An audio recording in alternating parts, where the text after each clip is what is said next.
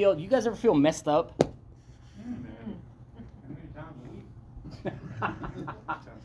messed up. You, you, you know, and when I say that, I mean I'm sure all of you, you probably got kind of some things in your mind that pop into your head, and maybe even some personal thoughts that you're like, you know what? I'm so glad that you don't know that I think that. messed up. Being being messed up and, and being in a place where we we feel messed up. I'm I, I think about I think about where I was, and you think about where you were when you first got saved. You think about your condition. You think about the sin condition. You think about the, the moral condition, uh, the, your, your perception of, of Christianity and the way that you saw it, um, the way that you thought God applied to your life, and, and, and what, what He could do for you, or, or what you thought you could or could not do for the kingdom. You had a lot of question marks. And when, when I found Him, he, he didn't care about the condition that I came to Him in. He didn't care. And I'll, I'll never forget that because the older I get, I get, the more thankful I get for that. Because I didn't just need him in that moment. I didn't realize it then, but I didn't need him in just that moment. I needed him every single day and for multiple times a day in multiple moments throughout the years that I've, I've committed my life to serving him that I've needed him and I've needed his forgiveness. I've needed it. I had to have it because I was a mess. And because of faith and because of putting our faith in him and I understand the things that come along with it and we're going to talk about some of that tonight. And and what he did by justifying us and by cleaning us up and by putting us on a solid foundation and allowing us to be able to come to him I'll never be able to figure out fully fully. I mean we could say he did it because he loved us but do we even understand what kind of love that is?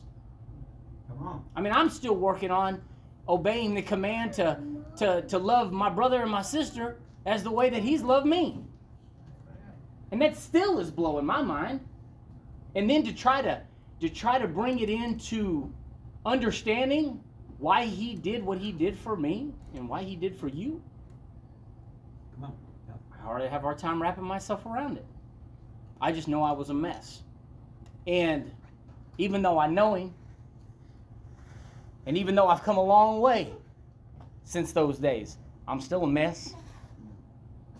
Y'all still a mess? Still working on some stuff? Yeah, I'm a saved mess. That's right. That's it. I'm a saved mess. That's a good way of putting it.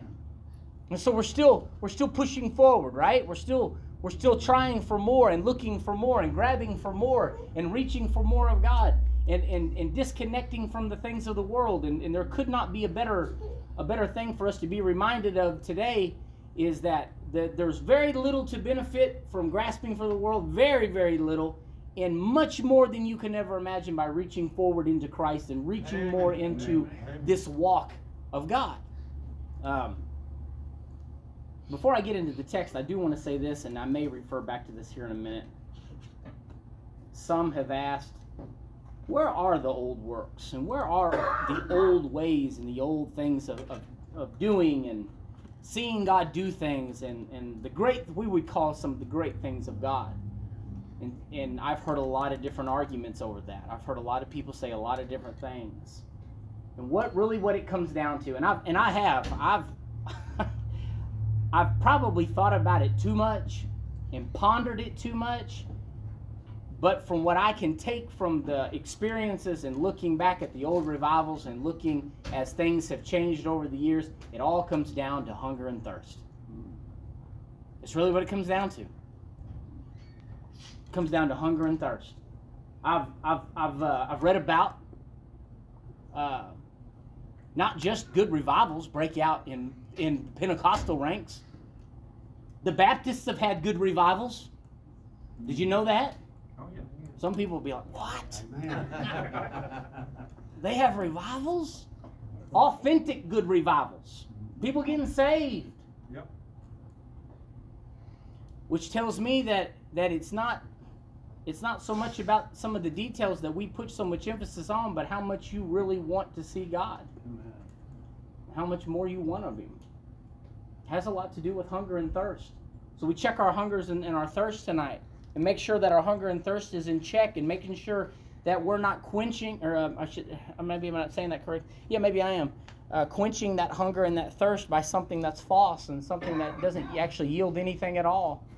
Um, on a physical level, if you've ever, when you're young, you can, you can drink pretty much anything and it won't have an effect on you. You can you can kill those Mountain Dews, and it just doesn't seem to have an effect. I remember being able to drink Mountain Dews before I went to bed at night. It never would do anything to me. You know, just young, 20s, you know, you'd eat anything. And then something started to change. As I got older and began to consume this stuff, man, I'd wake up feeling awful. I was like, what is the deal? And then I found out as you get, you know, as you get older, you can't survive off that stuff. You got to have some like real sustenance, like some nutrition, you know, something that actually has some. You can't live off bag of chips and, and Coke your whole life. And it's the same way, it's the same way what we feed off of in the spirit. A lot of people feeding off a lot of counterfeit things today, but at the end of it, if you want to keep yourself spiritually alive, at some point you'll have to feed off the real thing. You have to. There's no other way that you can stay alive. That that hunger and that thirst has to be quenched by the right thing. And it's something that only God can do. As Pastor was speaking this morning, he was speaking about religion, speaking about you know being caught up in those things and those things that look godly, but they're not really godly. They don't have that. They don't have that power. And so we need to check ourselves. We make sure we're in the right place with our hunger and our thirst, and make sure we're not accepting a counterfeit. Right? Amen. Make sure we're not doing that. All right. So let's go to uh, the book of Galatians tonight. We're looking at chapter three.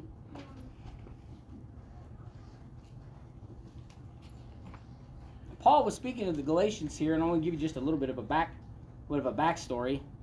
Um, he was having some trouble, and he was trying to explain to them where they were going wrong. And what had happened is, and I'll just start it like this: the transition from the Old Testament into the New Testament was a struggle for some. It was a transition from the law and believing the things of the law and following a very, you know, a very tedious structure that was at one time a requirement. And then they made, there was this transition. Christ came, and now there's grace. And it was hard for them to make that transition. It was hard to going from requirements and merit, or at least what they would look at is we have to do everything structured. It's got to be just like this. To all of a sudden, they're being told a different message. They're saying, now that's not required. And what I'll use as an example tonight was uh, circumcision. Circumcision at one time was mandatory, and then all of a sudden it wasn't mandatory anymore. But the problem was, was there's these these individuals who had come in, and they called them Judaizers. Anyone ever heard of the Judaizers? Mm-hmm. The Judaizers were coming in, and basically what a Judaizer was was a Jew that had accepted and been converted over to Christianity, which we would call that at that time it was modern. The new modern faith was Christianity. But what they kept telling everybody was is that in order for you to be saved, you got to be circumcised and you got to follow the old law. And that was causing confusion and problems amongst the people that Paul had already spoken to, straightened it out. The message of Christ had went forth, but there was this kind of hybrid mix of old and new. And when you study this, I see so many parallels to what we go through today. You think, man, you couldn't have been going through the same stuff. Man, that was 2,000 years ago. You'd be surprised. You'd be surprised. And so what they struggled with in, in, in a lot of different instances, not it was it was old, it was old from the, it was the Old Testament to the New Testament and making that transition over to understanding the value and the power of grace mm-hmm.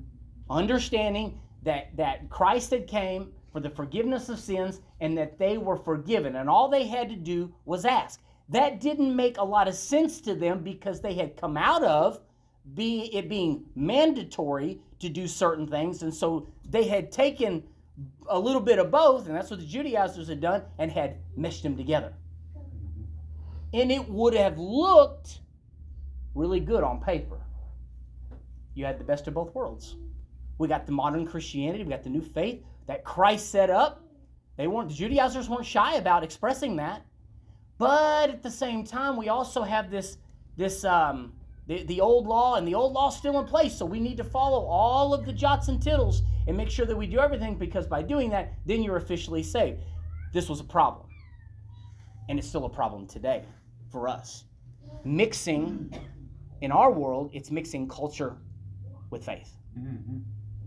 It's mixing culture with faith.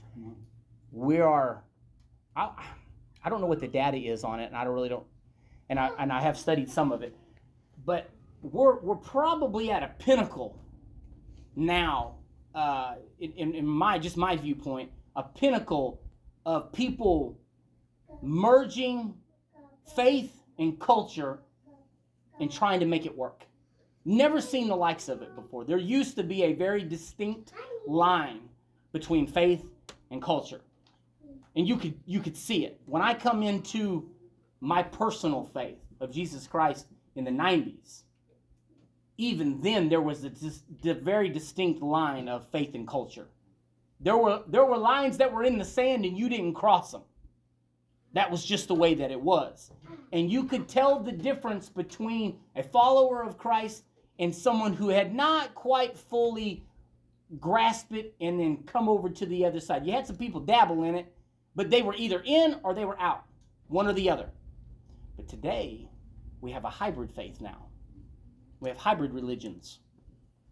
We have people taking the name of Jesus and grafting it into the world, not being ashamed to use his name at all, not being afraid to mention God and mention Christ, mention the Holy Ghost.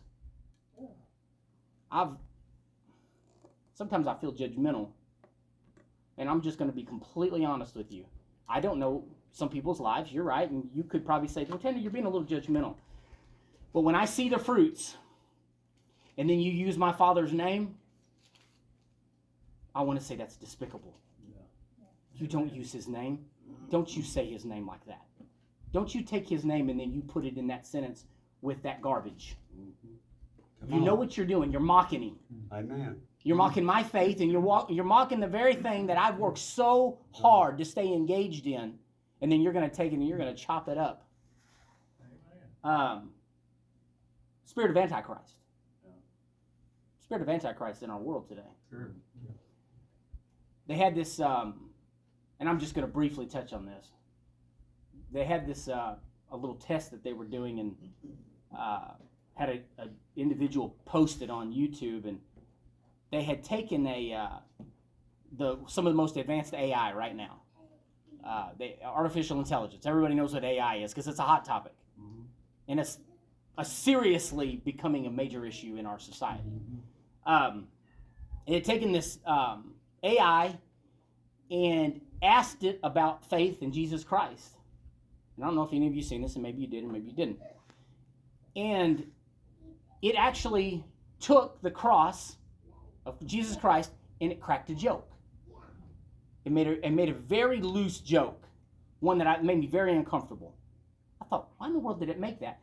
Then it was asked to uh, crack a joke about Mohammed. And it said it cannot do that because it could offend Mm. another faith or religion. Yeah. Yeah. That's interesting. The spirit of Antichrist and an AI machine. Mhm. Comment. Now, I'm not saying that to drum up anything one way or the other. I'm simply telling you that this thing is escalating and people are taking the name of my savior and they're they're blending it up and they're putting it into culture and they're profaning it. They're profaning him. They're profaning the Holy Spirit. And I'm, I'm saying that because we're, we have to make a proper stand and make a proper example Amen. and make sure that these things don't go unchecked. These things are happening right now. Mhm. And there are people out there, some that are still undecided, trying to figure out what direction they need to go. And when there's this mesh or this, this hybrid faith come along, people flock to it. Yeah. Because the hybrid faith doesn't have all of the demands of the other one. Y'all were too rigid. Mm. Y'all were too y'all were too hard with y'all's faith, but this new one talks about Christ talks about God's goodness, talks about uh, going to heaven, and I like all of those things, but never talks about that crazy sin stuff and never never bashes anything or anybody. Now they, they say the pe- things that we say about sin is hate speech. Mhm. That's the craziest thing I ever heard. Yeah. Actually, that's love speech. It is. It's love speech. Won't keep you from going to hell, right? Mhm. But it's hate speech now. It's funny how the, what the enemy does is he twists things, he turns it, and he makes them the opposite. Mhm. And so, what was meant as love, as a as an act of love, was now is now turned into uh, hate.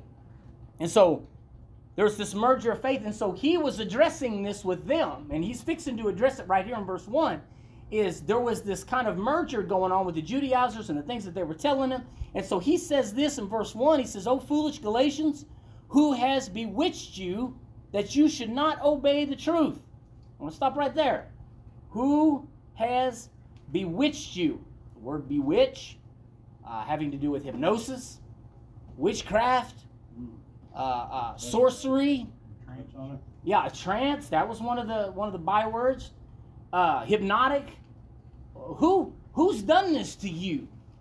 Is what he was saying. I've I've done told you what the truth was, and we had this thing straightened out. But now someone has come along and said something else to you that you found more appealing, Yeah. and it's caused confusion in you. And now you don't know what's going on. And so he said, Who has bewitched you that you should not obey the truth? And the always, always, always is the enemy's the enemy's tactic is to cause some sort of a a compromise to get you to just give a little. Ju- just a little bit. And if you'll give just a little, compromise just a little, pull back just a little on one end, somewhere in there, then it's okay. It's okay. It's acceptable. It's all right to do that. But see, what you have to ask yourself is, is what is the end result? What is the ultimate what is the ultimate motive of the enemy to get you to compromise one simple thing? I- cannot be the only person that hears that voice of compromise just a little. Please tell me I'm not the only one that's heard that. Well, I asked that question. So we call that, um, you know, the enemy throwing fiery darts at us, right? He's throwing a fiery dart. He's shooting something at you. He's trying to cause some sort of unbelief. He's trying to trying to get you to think in another direction. And so I started asking myself this question. I really tried to start analyzing this a little bit more logical. What does the enemy have in a vested interest in a small compromise? What's your vested interest? Why are you sending dispatching demons and imps into my house to try to get me to compromise over something so simple? It's because that's not the end result. And it's definitely not the it's definitely not the ultimate plan. He wants to steal something from you. Mhm. He's trying to take something from you. And the only way in is compromise. The only way in is just just a little bit. It's kind of like um, kind of like locking your doors at night, right? It won't hurt to keep the door unlocked just one night. That's not that big of a deal. You don't get robbed, so it makes it easier not to lock it the next night. And it's easier until somebody actually robs you. And then you wonder, how did we get in the process of not locking that door? How did that happen? It's because of just a simple, small thing that got inserted one time and you got lazy and you decided it wasn't that important anymore. Spiritual matters are much the same way. They're much the same way. In that we, we begin down a path of blending culture and faith, we blend them together where it's not that big of a deal. And once we leave that door unlocked, and then an enemy comes in, and they'll always come in shining like a light, never comes in ferociously, right? Never comes in uh, with, with claws and, and fangs. Always comes in, pats you on the back, says, Thank you for letting me in. I'm sure we're going to get along great. See, that's that the whole thing is not just a moment. The plan is to ultimately lead to your demise. You ever, you ever, uh, you ever make a mistake in something, but not realize it until like maybe months later, months down the road, and you're like, man, man, I wasn't paying attention to that. How did that happen? It just takes a little bit of not paying attention and then all of a sudden we start combining things and, and acting out of character and acting out of truth. So he said, Who's bewitched you that you should not obey the truth? Before whose eyes Jesus Christ was clearly portrayed among you as crucified. And what he's saying here is, and the, the actually the key word is in portrayed. And it actually, uh, the word portrayed actually uh, is referring to like putting up a, um, it's not a banner, uh, I can't think of the name of it, uh, but kind of like putting up a sign in town square for everybody to see. That's the, that's the reference of portrayed here. He goes, uh, and let me read that again. To forgive me. Um, whose eyes Jesus Christ was clearly portrayed among you as crucified. I have explained this to you. This is what he's saying. I've explained Christ to you in totality. I've made it plain and clear, and you agreed that that was the correct way to go. So, how did you end up here? how did you end up in this spot? It's been so plain and so clear to you, you already knew this. All right, so let's do this. You got to watch your faith, you really do. You got to watch it Right. because of it. it, it's something of protection. Yes, it's something of that, uh, that needs protecting. You guard it. You guard your heart. You guard it not in the not in the Fort Knox kind of keep everybody out kind of thing, which we already have a hard enough time with that. But guarding your heart from sin and guarding your heart from going down paths that it does not belong.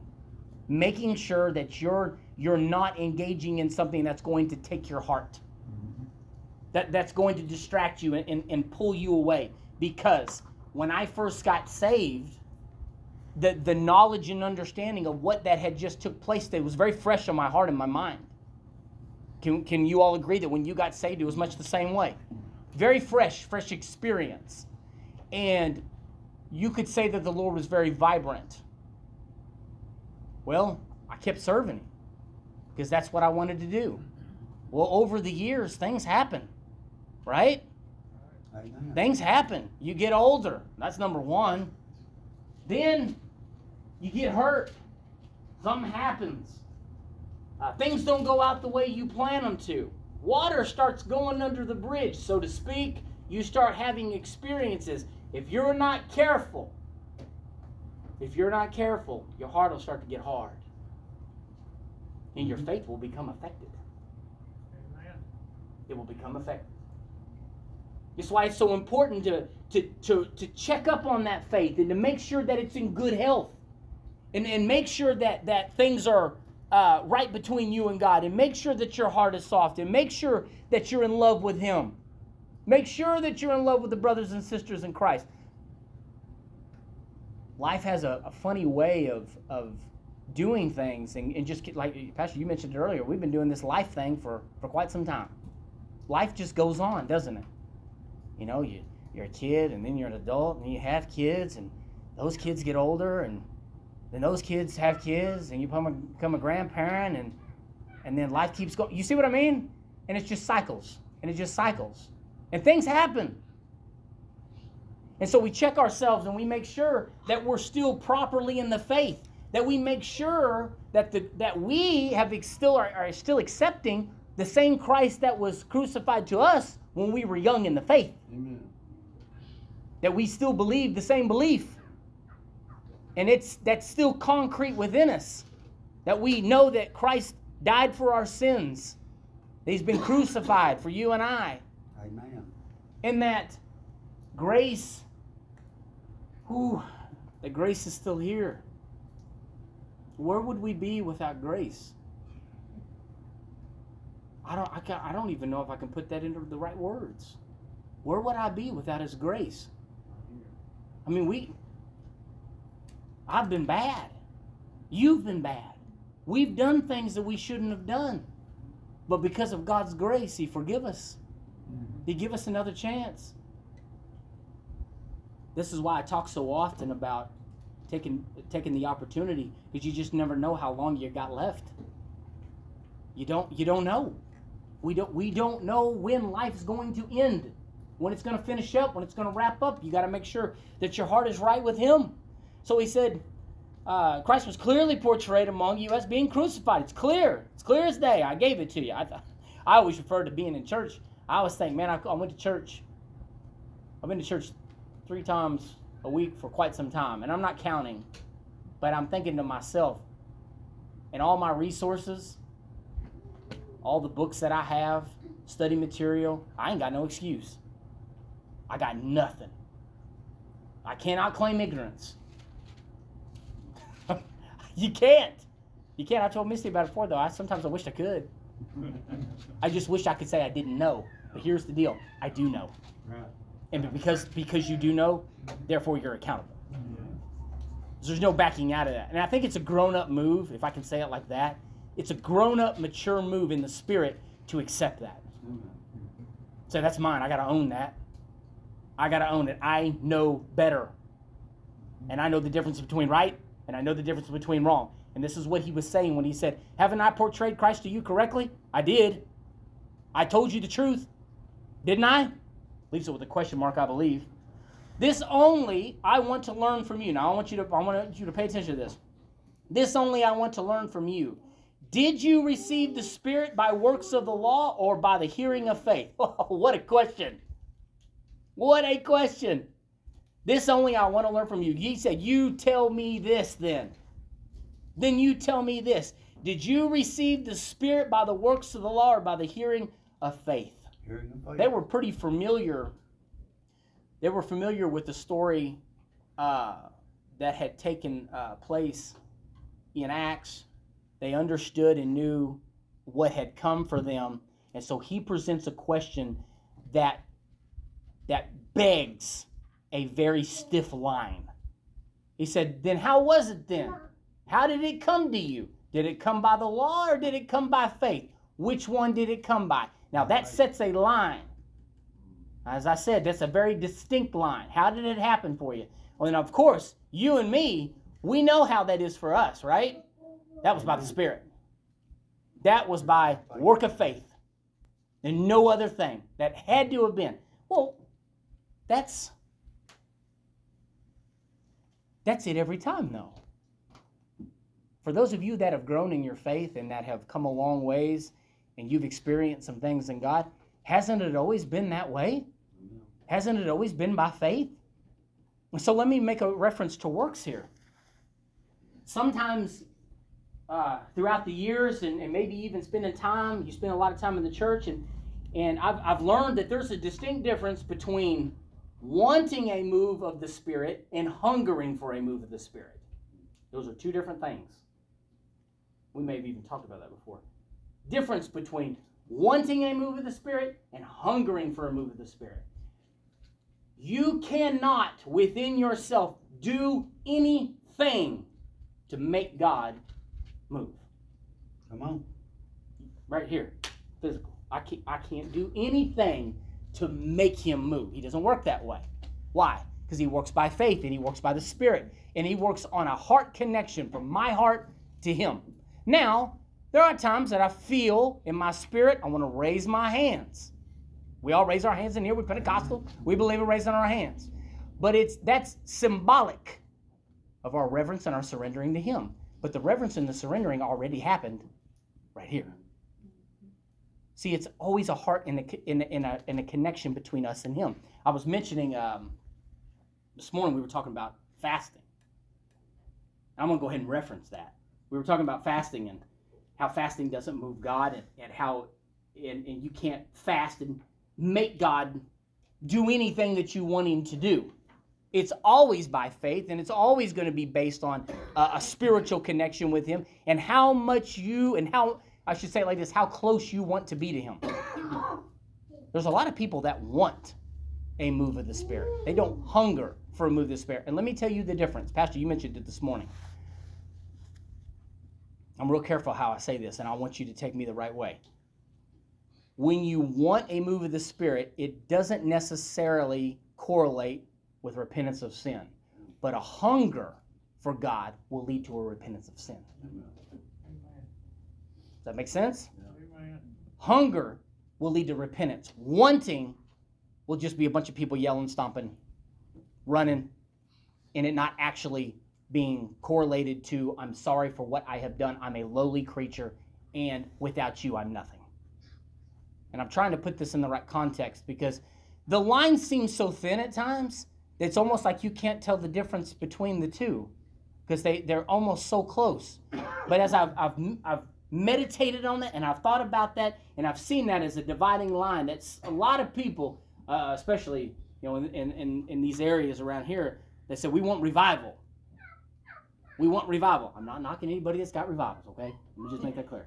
Don't go tell anybody. Tanner said, y'all don't even be having no revivals. I'm not saying that. What I'm telling you is, is though, if you really start thinking about what a revival is, I mean, Pastor, you mentioned it the other day. It's like, man, if we all got to have revivals, then our spiritual condition is lousy. I mean, we're in a bad spiritual state if we just constantly have to have revivals all the time. To me that's the difference between wanting a move and being hungry for a move. Hmm. There's a difference. We just we just want to get when you want something you just drum it up. It's like let's get it going that's drumming it up. But when you're hungry for god have you ever noticed when you're hungry and you join with other people that are hungry the spirit moves so easily. Mm-hmm. it just moves. You don't have to make it do anything because that's not what it's based on. You can't make him move. And, and I'm talking about this on a very personal level for you as an individual too. You can't make him do anything, but you can prepare yourself and invite him in and live a life that's pleasing to him, Amen. and he'll always be around you. Uh, and, and and if I, I'm not going to really get in deep into that, but for the record, it, it comes down to really just consistency in the spirit. You want to be close to him? Keep showing up in prayer. Keep showing up in praise. Keep showing up in worship. Uh, some people have asked that question, like I, am not, I'm not like I used to be. I'm with you. I understand what you mean. Things just aren't the way they used to be, and I don't. I think sometimes it's not as complicated as we think. You know, uh, I was talking this morning about um, being having hands laid on you, and that's great. That's we're we're commanded to have hands laid on us and to you know have prayer and things of that nature. There's nothing wrong with that. But something happened in the church a long time ago, and people started using that as the scapegoat. You know, I want you to pray for me, and then it's all going to be better, and and then I could just go my way. People lost the hunger. No more hunger, no more. No more authentic revivals anymore. They're, they're not really existent. Do we agree with that? We don't really see those things anymore. Why? What happened? What changed? Something happened. The hunger changed. The hunger did. And I don't really have time to talk on that, but I, I want I want you to consider that because we're talking about um, we're talking about uh, being in the faith, being in the spirit, and then so he says um, when he asked that question, did you receive the spirit by the work of the law or the hearing of faith? Are you so foolish? Question. Another question. You understand that these que- questions are structured in a very specific way. You notice this question mark, question mark, question mark. He's asking questions to derive a very particular answer. Having begun in the spirit, are you now being made perfect by the flesh? You know what he's referencing there? Circumcision. Meaning, he's saying, so you agreed that it was by faith, but now you're trying to earn Christ by merit. You're trying to get it back on works again. This, I want to, I don't know who this is for. I have no idea who this is for. That's what kept coming to me when I kept reading this. And I said, man, it can't be that simple. And it just kept coming to me, but this was what this message is about. I don't know who this is for, but it can't be done by works. You're not going to move God by works. You're not going to get his favor by works. It's nothing you're doing. And maybe you're trying to do good. You're like, I'm trying to do good. I'm trying to do the right thing. It's not, it doesn't work that way. Because every one of us have failed in that. And that's the reason Christ came was because we weren't good enough in the first place. Amen. Amen. And so, I don't know who you are, but stop trying to use works as the way to get to God. It's not going to work. You've been fighting with it. It's, I mean, just trying and trying and trying and trying. And I'm trying to work my way up that ladder. And oh, I come down a couple steps. And I'm trying to work my way up that ladder. It's not a work thing. It's not. Now, we'll talk. We can talk about. Some would, uh, some would say, well, Tanner, the Bible says faith without works is dead. That's talking about transformation. Talking about transforming the transforming power of God. It's one of the scriptures that Pastor actually laid out this morning, uh, um, uh, denying the power thereof. It's denying the transforming power of God. People don't. That's what we're seeing today. Is people that don't want to actually change. It's like we want Christ, but man, I don't want to have nothing to do with change. Don't change me. That's craziness. That's total crazy talk. Amen. If you're going to take Christ, then you have to change. Amen.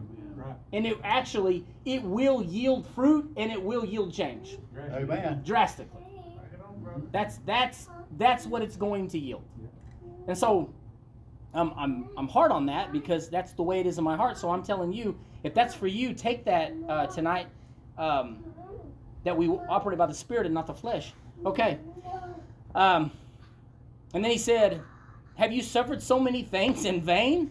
If indeed it was in vain, therefore he who supplies the Spirit to you and works miracles among you, does he do it by the works of the law or by the hearing of faith? See, he made another question. He asked another question here. He said, You seen the miracles that's been going on. What do you think that's by? You think it was by the law that caused all those things to happen? Nope. Now, now I'm going to ask you a question, and I want you to relate. I want to relate it to you this way. Think back on your history, your personal history with God. Hasn't God done some amazing works in your life? Amen. Amen. Now I'm going to ask you this: Did He do it because you were a good old boy or a good old girl? No. No one good but one. It's only good but one. Yeah. No, He didn't, because you weren't good. Right. You weren't. So I asked you in the beginning. You're not- You've been a mess? Yeah, we're a mess.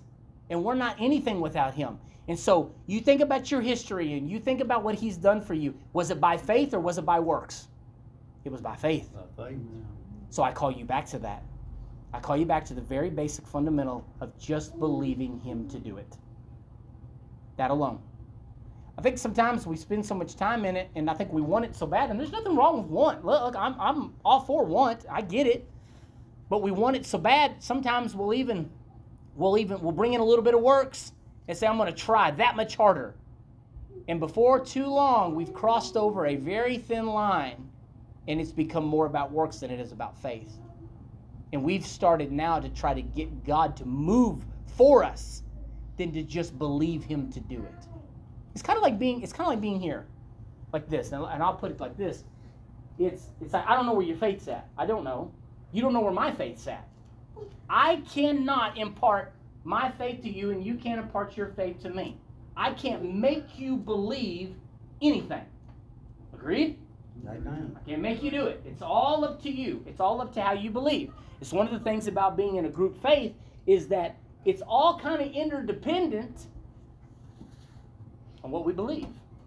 And when you come in with one accord and we all are believing and seeing things the same way, then we see things happen Amen. because of our faiths are in the same place. Now that doesn't mean that you're not going to have services where nothing happens. Pastor and I talked about this. It's not. It doesn't mean that we're going to have massive, huge rootin' tootin' services every time you come in the door. It just means that we're on the same page when it comes to our faith. I cannot make you believe anything.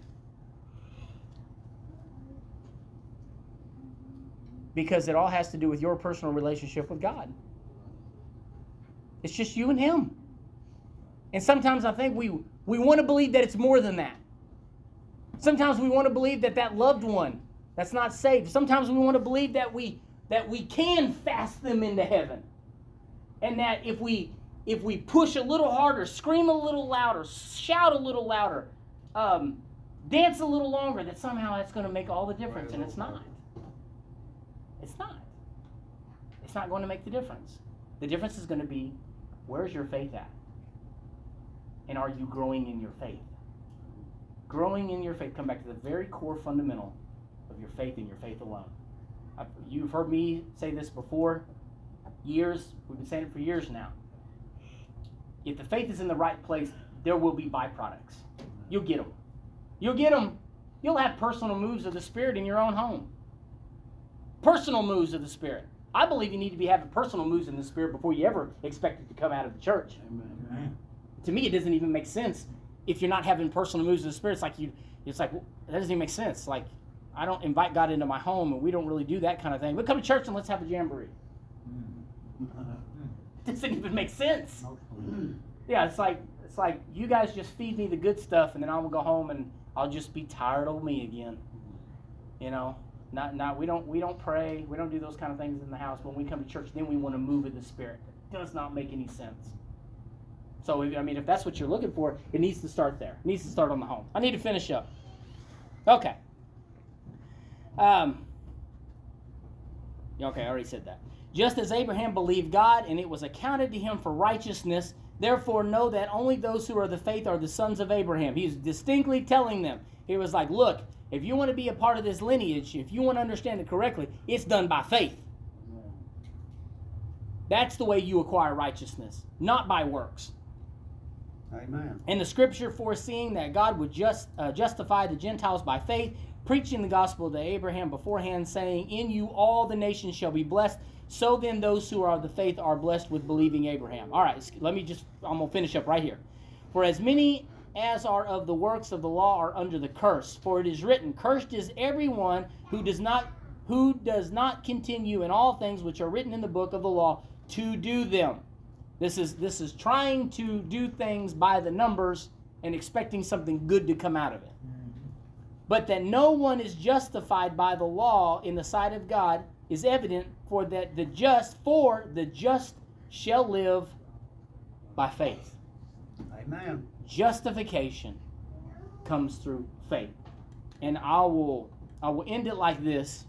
A move of the spirit, a a move of the Spirit, uh, a reconciliation with God, forgiveness, um, getting uh, getting close to God again, maybe uh, restoration in restoring a lost relationship. Maybe you never actually fell away in your faith. Maybe it didn't really wasn't that, but maybe you lost the fervor Mhm. Come on. and the zeal, and you've been trying to find a way to get that back. It's not done by works. I'm going to bring you back to the very thing that He gave me tonight. It will be done by faith and faith alone. Amen. And you, and I know that at times, even within myself, I'm like, is it really that simple? Yes, it is. It's that you and I have to settle on that. That it's by faith and faith alone. Because by doing that, see, when you settle on faith in Christ, in faith in Him, that He performs the work, what that actually is is total dependency going to Him. Amen. It's total dependency on Him. It's like you're taking the dependency off of you and you're putting on Him. And for some of us, that would be a welcome thing because we've been putting too way too much pressure on ourselves, Amen. expecting ourselves to perform something that cannot be done. Can't be done. It can only be done by God and faith in Him. And so, I don't know where you're at in your personal life. I don't. I don't know what you are dealing with on a personal level, and and the struggles and the battles that you face. I I can only imagine. In the day and time we're living in, I can only imagine. Uh, I'm sure I'm not the only one that deals with struggles and deals with battles and deals with demonic entities and all of that stuff. I'm sure I'm not the only one that deals with that stuff. Any amens at all, please tell me I'm not the only one. I was like, I'm closing the Bible and I'm getting down. So, I'll leave you with that uh, tonight. That we come back to faith, faith alone, Mhm. Just your faith. And there's nothing special to do, nothing, nothing, nothing major. It's just that when you go to Him in prayer, you come authentic, and you bring your heart, you bring your tears, you bring your life, and you come and you put it before Him and say, "Here it is. This is everything I got. I don't have a lot, and I've been off track. I've been off course. Here's everything that I have that I've been trying to do myself. I'm not going to do it no more. I'm to put my faith in you. I'm to bring this battle to you, and I'm to bring all my doubts. I'm to bring all my fears. I'm to bring all the things I've been trying to do, and I'm to lay them at your feet, and I'm to tell you, I trust you. I trust you. That's simple. That's simple, but I think some of us need to come back to that. The simplicity of faith. Not not not fighting the process. The process is simple. Maybe we spend so much time at the church, maybe we think we got it figured out. Maybe we think, I already know that. No, you don't. No, you don't. I don't. I still have to be reminded. I've done this lesson and I was reminded. Faith is that strong and it's that simple. Would you stand?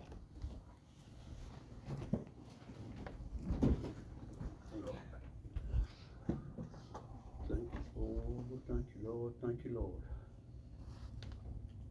Just a couple minutes tonight. Just a couple. Because I told you it's nothing fancy. It doesn't have to be fancy. I want you to spend some time in prayer tonight before we dismiss. Authentically. Just spend some time with the Lord. Spend some time in your faith. Spend some time with Him. And if there's some some kinks that need to be worked out, go ahead and work them out. Um, this this is a, a, house of prayer. It's a place to be uh, be in prayer, in worship, in praise, in all of those things. Let's spend some time at the altar tonight, in your pew, wherever you want to pray. It's fine. It doesn't make any difference. All right? We're not following the law, okay? But get humble before God before we leave this place. And let's do that. God bless you guys.